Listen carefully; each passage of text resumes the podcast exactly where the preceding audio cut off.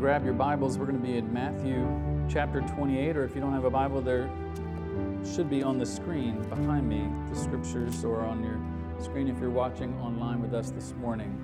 Matthew 28 is what we'll be looking at, and we are uh, in the middle of a series. If you haven't been with us, if you're uh, our guest today, we've been in the book of Hebrews today, so or this spring. So we're going off track a little bit today for Easter, just to look at the account of the resurrection from Matthew's gospel. And we're going to look at the first 15 verses. The first 15 verses, Matthew 28, verse 1 through 15. Hear the reading of God's word. Now, after the Sabbath, toward the dawn of the first day of the week, Mary Magdalene and the other Mary went to see the tomb. And behold, there was a great earthquake for an angel of the Lord descended from heaven and came and rolled back the stone and sat on it. His appearance was like lightning, and his clothing white as snow.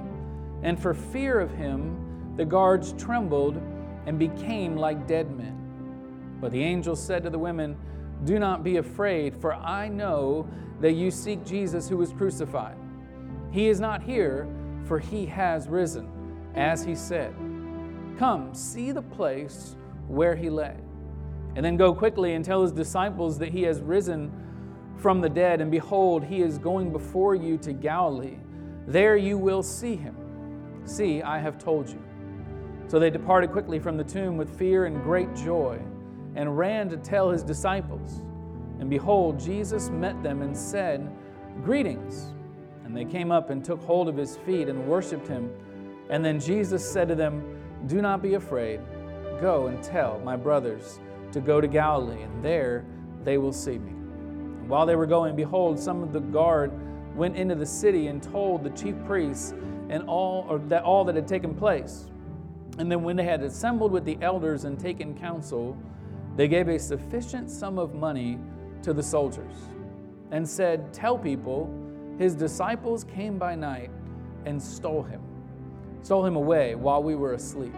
And if this comes to the governor's ears, we will satisfy him and keep you out of trouble. And so they took the money and did as they were directed. And this story has been spread among the Jews to this day. Amen. This is the word of the Lord. I want to tag our text today, the greatest story. The greatest story. Let's pray before we begin. Father, uh, we are coming to your word today amazed and in awe that you would do such an incredible act. Not for people that deserved it, not for people that were worthy of it, but people who had rebelled against you, people who had sinned against you, people who had even killed you. That you would rise again to give us newness of life.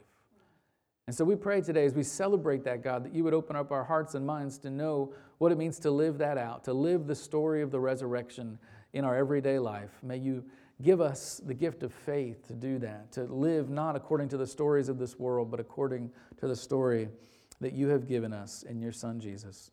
We pray in his name. Amen. Amen. You may be seated.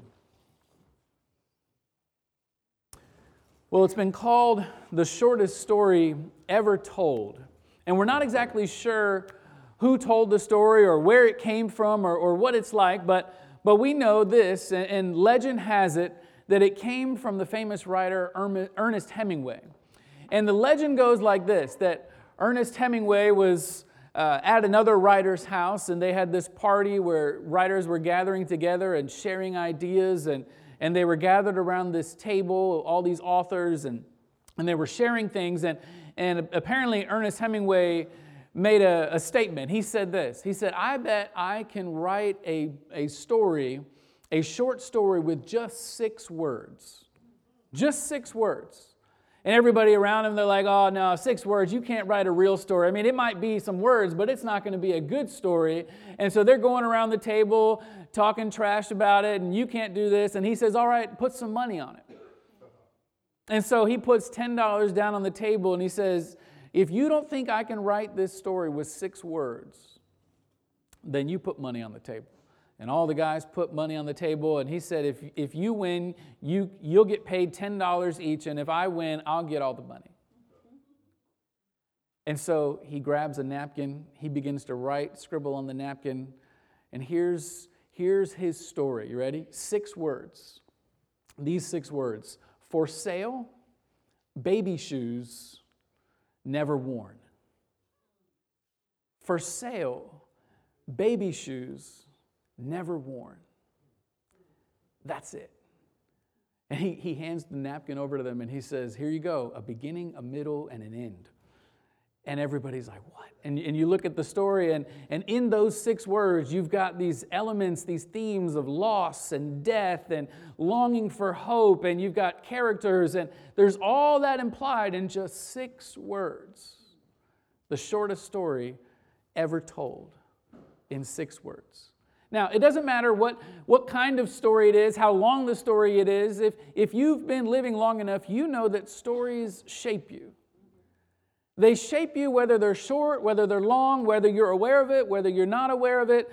I mean, they could be stories that are casual stories from the latest Marvel movie. They could be stories from, you know, the, the Netflix show that you're binging. They, they could be stories that you tell around the dinner table with your friends or with your family members. They could be stories that are, you know, consuming you in our marketing culture where you see hundreds of ads every day. They're telling you these stories. It doesn't matter what kind of story or where it comes from or how long it is, it's shaping you. Right? Stories are, are what give us a sense of identity. Stories are what give us a sense of, of belonging and a sense of our values and our worth, and, and, and we make sense of the world. We, we connect with people. The, the stories that we tell and the stories that we receive shape us. In fact, it's now a scientific fact, right? Neurosciences have, have, have started studying this for a while, and, and they're looking into all kinds of very uh, interesting things about how stories are shaping the brain. And some of the fascinating things they found is actually when we're interacting with stories, there's neurons that are activated in our brain that actually connect us with the person telling the story and give us this sense of empathy and compassion that we wouldn't have otherwise. Another interesting thing is, is when we're interacting with stories, stories are, are activating both the right side and the left side of our brain. And so you're, you're actually learning with the fullness of your capacity. In other words, you, you learn better through story. Right? You, you actually remember better, and, and this is what they found you remember better what you feel deeply. Because it's interacting with your feelings and your rational thinking. You, you remember it, it's shaping you, it's helping you to learn and understand and grow. And so, with that kind of power in stories, the question is what story is shaping you? What story is shaping you? It's not, is a story shaping you, but which one?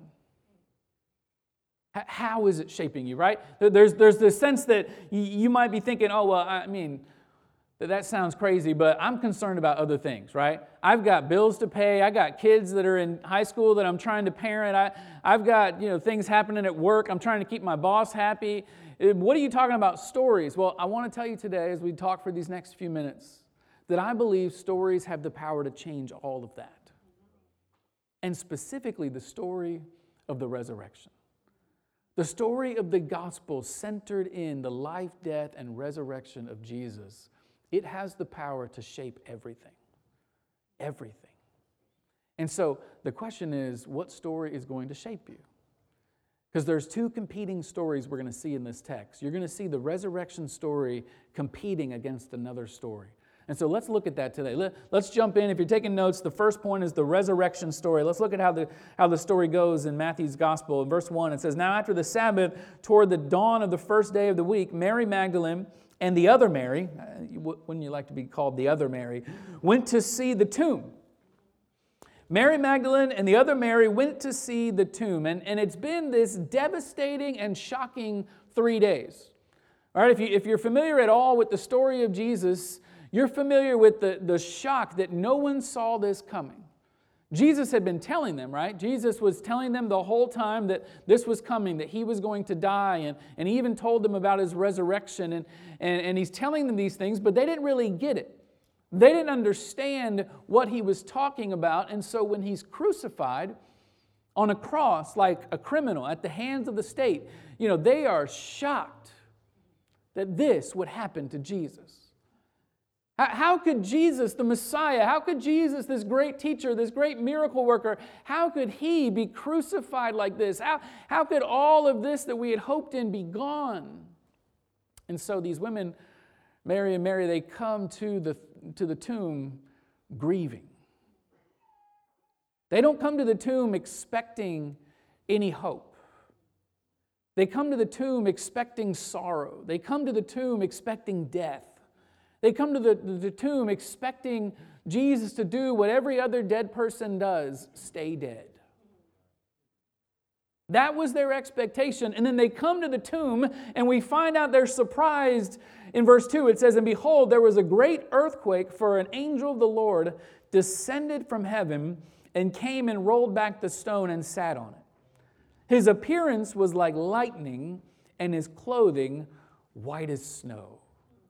I love that because it's this complete shift where now you see this grief and this sorrow and this pain and this discouragement and disappointment now shifts to this incredible picture of God's power. I mean, think about this. There was an earthquake when Jesus died on the cross in chapter 27, and now there's a second earthquake I want to preach on that one day for Easter. Just there's these earthquakes that are happening. There's, there's this shift, there's this sense of power where God is showing up, and then an angel from heaven comes and he rolls back the stone, and this boss move, he just sits on it. Like he's conquered it. And he, he's described as this man of, of lightning. His clothes were, you know, shining white, as bright as you can imagine. And when the guards see it, of course, they're, they're panicking. They fall down, and ironically, they're like dead men. You know, here's the body of Jesus that's supposed to be dead, and the guards of the Roman Empire are the ones who are like dead men. And then what happens? They go and they, they, they listen to the, to the angel, and, and, and this is what the angel says. He gives the, the greatest plot twist in any story ever. He, he says this He says, He is not here, for he has risen as he said. Come and see the place where he lay. Right? He invites them in to see for themselves, their own eyes, to go look and see the empty tomb. And they never expected this. I mean, no one expected this. They're filled with this strange mixture of fear and, and great joy, right? It's this strange feeling of hope. I'm afraid because if, if I hope too much, if, if, it's, if it's really true, what's this going to mean? But, but there's so much joy. It's, it's this mega joy, is what the word means. They just can't contain it. And so, as they hear the angel speaking, the angel says, Go and tell the disciples. And so they run to go tell the disciples, and on their way, they run into Jesus. And I love how Matthew introduces Jesus to the story. He just says one word greetings. I mean, you could just imagine his face with this grin of victory. Greetings. And they fall on their feet or on their hands and knees at, their, at his feet and, and they begin to worship him. But Jesus says, listen, don't be afraid. Go and tell. Go and tell, right? His, his initial reaction is not, yes, worship me, I'm resurrected. His initial reaction is, this story must be told. You have to go tell everybody. You have to go let them know because this story is worth telling. This story will change everything. Because that's what the resurrection does. The, the reality of the resurrection changes everything, especially when we live in a, in a culture and in a time with constant death. Right? We live in the story of death and despair all around us. We live in the story where this past year we've lived through one of the deadliest years in recent history. I mean, all of us are aware that millions have died across the world because of COVID 19, and, and we've watched as this last year has, has seen so much racial unrest and black and brown people killed at the hands of police and various different mass shootings, and, and you've got all kinds of terrible things happening racial targeting and horrible things, death all around us. There's so much. I mean, if you watch the news on a regular basis, your mental health is declining. In fact, they've done a study recently, and, and, and over the last decade, this is the lowest collective mental health that our country's had. People are depressed at higher rates than ever. The story of death, the story of despair, there's so much to grieve, you get overwhelmed by grief. There's so much to grieve that, that it's consuming, and, and you wonder is, is there any hope? Is, is it possible for things to be better? Is it possible to, to believe again? And, and we're entering into this season of lament where, where we take time to really bring that pain to God, bring that sorrow to God, and tell Him about our grief. But the good news of the Bible, it says that though we grieve, we, we do not grieve as others who do not have hope. I mean, what, what he's saying there in that, in that passage is yes, we grieve death. Yes, we grieve this sorrow. Yes, we grieve despair. We, we don't ignore it. We don't look the other way and pretend like it doesn't exist, but we grieve differently. We grieve as people who have another story, right? We grieve as people who are living in this story of death and despair, but we have another story that's more real. We have a story of life, we have a story of resurrection. We have a story of hope. And the story of resurrection is not just a story, it's a reality. Right? It's a reality. You see in this text, you see the, the angel invite them in to see it for yourself. Well, then they go and tell the disciples, and then the disciples, they see Jesus for themselves. And then Jesus spends the next few days showing himself to, the Bible says, over 500 people. Eyewitnesses who saw Jesus. We have testimony from non Christian uh, historians in that time period who spoke of a risen Jesus. It's a reality, right? And then you see the early church and how it transformed people who once had no hope, who had no uh, direction, they, they had no power in their life, and then everything changes. Everything changes. And you see this testimony that this is more than, than just an idea, this is a reality. And Paul would later say that if Jesus isn't alive, then we are the most to be pitied. But if he is, everything changes. If he is, nothing remains the same. If he rose from the dead like he promised, then, then everything transforms. You, you might be listening to that and you're thinking, man, I've, I've tried the church before, I've tried Christianity, I, I've been where you're talking about, and, and it didn't seem to work for me. It didn't seem like, like, like it really changed anything in my life. In fact, things got worse.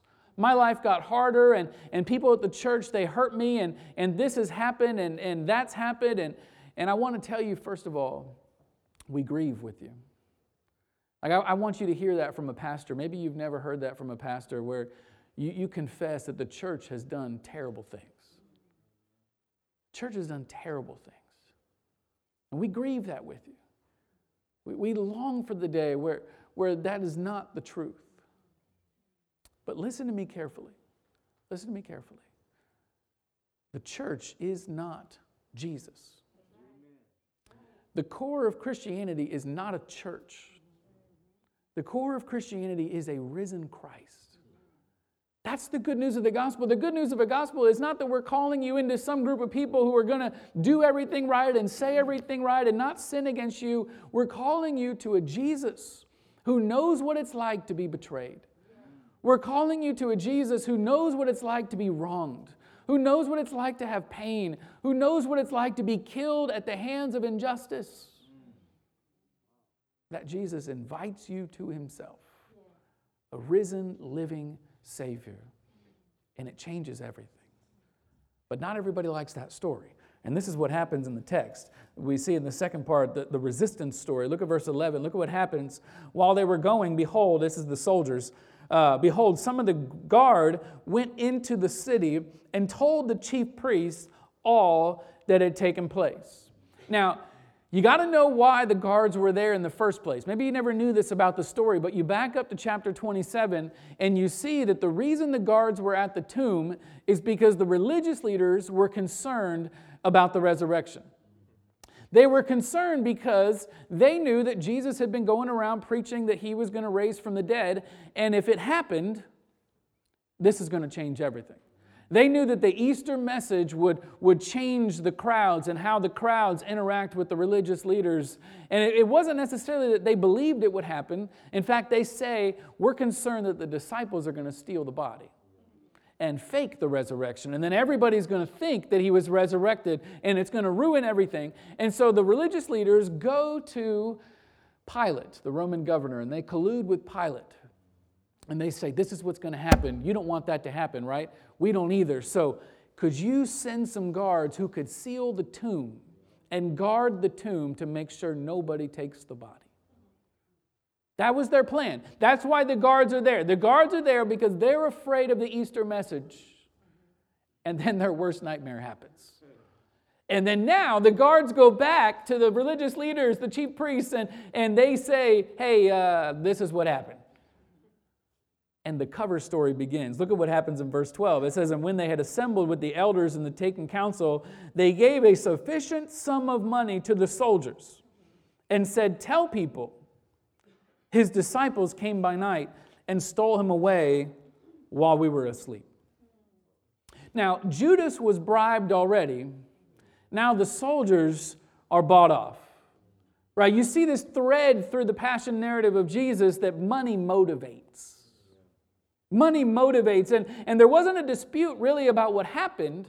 I mean, it never says that they didn't believe what happened. Think about this the soldiers, they saw it with their own eyes, they saw the angel. They saw the empty tomb. They, they saw all of this. They go back, and the Bible says they told everybody all that happened. And so they made a conscious choice, a conscious choice not to believe it. Why? Because the truth was a threat. The truth was a threat to their comfort. The truth meant that their life had to change. And so they crafted an alternate story that would keep them comfortable because the cost was too high. You hear that? See, Jesus on the throne is a threat. He is a threat to the status quo. Dr. Uh, Edward Miller, he was the former CEO of Johns Hopkins University. He uh, speaks about this, this same human problem. It's a very common human problem. And he, in his context, he's talking about uh, heart disease, severe heart disease, and you know, working in the medical field at Johns Hopkins, both the hospital and the university. Uh, he's very aware of all these issues. He said that in our country, at the time he was making these comments, there was about 600,000 uh, cases every year in the U.S. of severe heart disease. And all these people that many of them had to undergo uh, bypass surgery. And he was talking about how after the surgery, a few years later, uh, about 50% would need to repeat the surgery.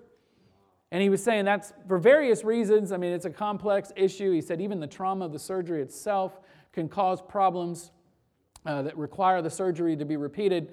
He said, but the vast majority of the time, it was avoidable. The vast majority of the time, the reason it had to be repeated is because people didn't change their lifestyle. And so, this is the comment he made. Listen what he said. He said, If you look at people after coronary artery bypass grafting two years later, 90% of them have not changed their lifestyle. That's been studied over and over and over again. And so, we're missing some link in here. Even though they know they have a life threatening disease, and they know they must change or die for whatever reason, they refuse. For whatever reason, they refuse. Listen, you and I know why. You and I know why. It's because change is, is a real threat to comfort. Change, change is always a real threat to comfort, and it's no different with Jesus. It's no different with Jesus, right? The, the, the way things are can't remain the same if Jesus is alive. Jesus is a threat to everything in this world. He's a threat to the systems of our culture. He's a threat to the political and religious elite. He's a threat to the powerful and influential. He's a threat to the comfortable and complacent. He's a threat to the institutions that oppress the marginalized in the name of the marginalized Savior. He's a threat to our political parties who quote scripture when it's convenient but are quiet when it's costly. He's a threat to the wealthy who push patience and not justice. Make no mistake about it, Jesus was crucified on a cross because he was a threat to the status quo. But listen, he wasn't just a threat to some people out there, he was a threat to you and me right here. He was a threat to our own personal comfort. Right? No one is off the hook. The, the gospel story of resurrection means that every single one of us need new life. That's what it means. It means that every single one of us stand in a, in a position where we've been given the doctor's diagnosis change or die. That, that's what the resurrection means. It means that the only way out of our state of death and, and what we're headed towards is if Jesus gives us life. And so Jesus says this Jesus says, I didn't come for, for the healthy, I didn't come for the righteous. He said, They have no need of a physician, they have no need of a savior. I came for the sick, I came for the sinner, I came for people like me and you. That's, that's who he came for. He came for the sinner who, who wanted nothing to do with him, who, who wanted to kill him, who wanted to get rid of him, who wanted to n- deny that they even needed him. That's who he came for. And so I want to ask you today, before we move on, what, what resistance story are you telling? What resistance story have you cultivated and crafted to keep yourself in a comfortable position? to keep yourself a comfortable distance from a, a, living Jesus who, if he came into your life, you know it would change everything. It might be a story that you tell yourself, it might be a story that you tell others, it, it might be some, some rationalization of why this is not real. But here's the first step of having a relationship with Jesus. The Bible calls it repentance. It just means to to change the story. Mm-hmm. Repentance means to change your mind. It means to change the story, to say, I'm going to put, put to death that story that, that I've been telling myself, and I'm going to believe the story that God tells me. The story of Jesus, which his life was necessary for me, his death was necessary for me, his resurrection was necessary for me.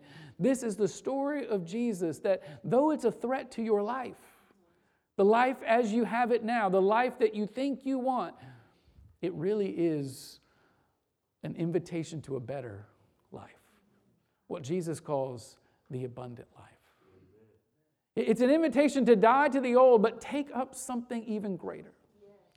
To take up a life that, that changes everything that you've ever known.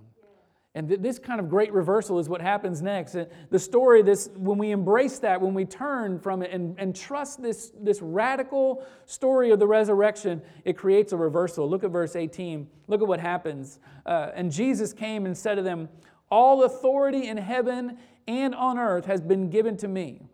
Go therefore and make disciples of all nations, right? These are the famous last words of Jesus in the Gospel of Matthew, what we often call the, uh, the Great Commission. And, and what's interesting to me that I want to draw out today is the context. The context that Matthew gives these, these uh, words in is coming right on the back end in direct contrast to this resistance story right? You think about it this way you have this, this story being told by the religious leaders and by the soldiers that, that keeps them in authority. It keeps them comfortable. It keeps them in a position of power. It keeps them the, the Lord of their life. And then Jesus, right after that, clarifies no, no, no.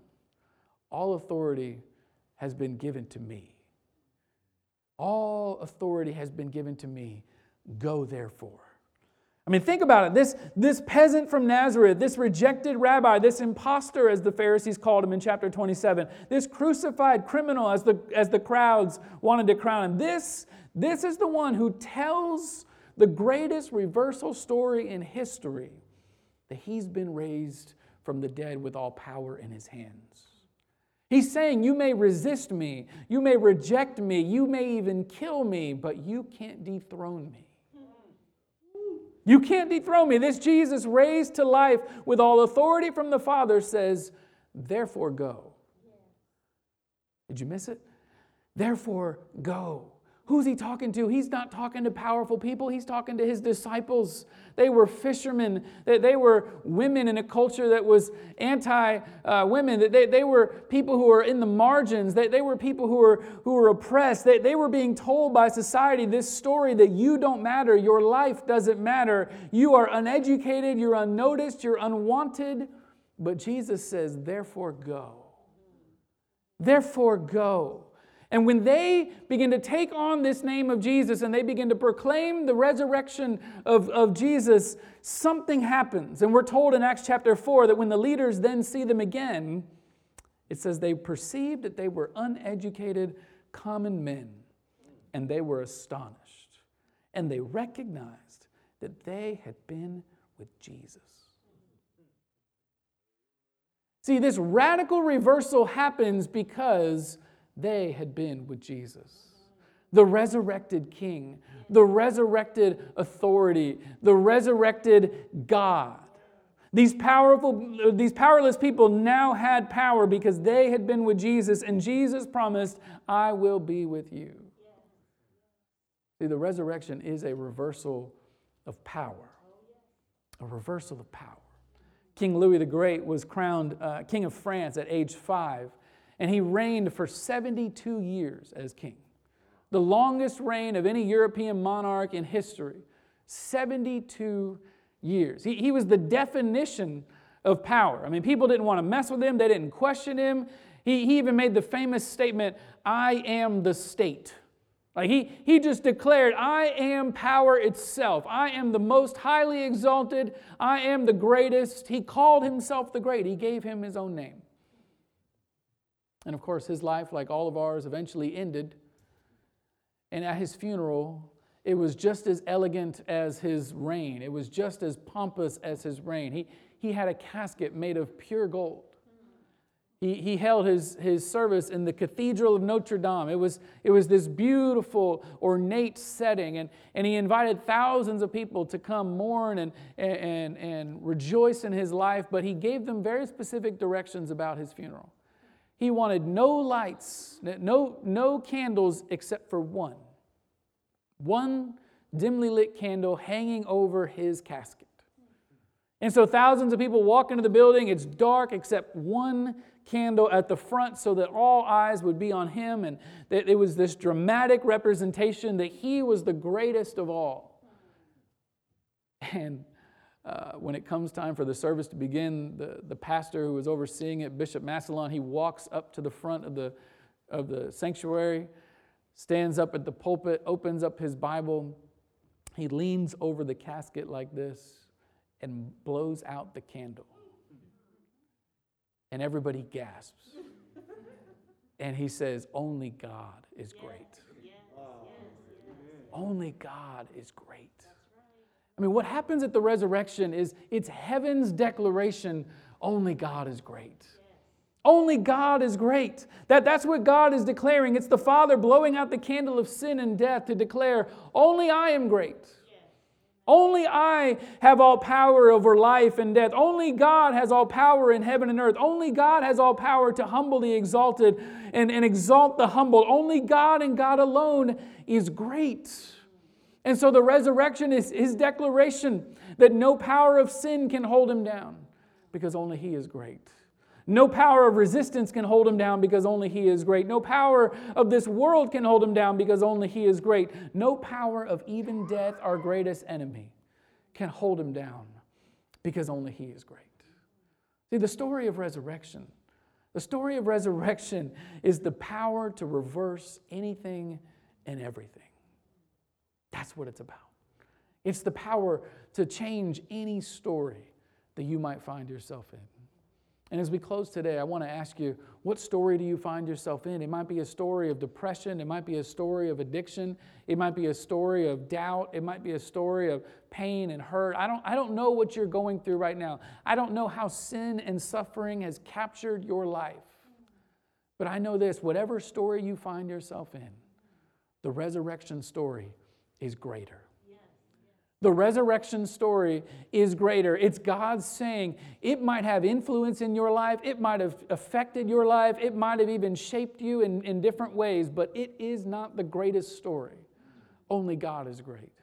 And the resurrection story is whatever your story is, He can shape it by His story. He can shape it because it's Jesus' story. He's inviting you into a story that is His life, His death, His resurrection that becomes yours. And so, however you've screwed up your life, it's His life for yours. However, you should have suffered for your sin, it's His death for yours. However, you are hopeless in the life of despair that you find yourself in, it's His resurrection for yours. The good news of the gospel is my life for you, Jesus for you. And so, whatever your story is, there's a greater story.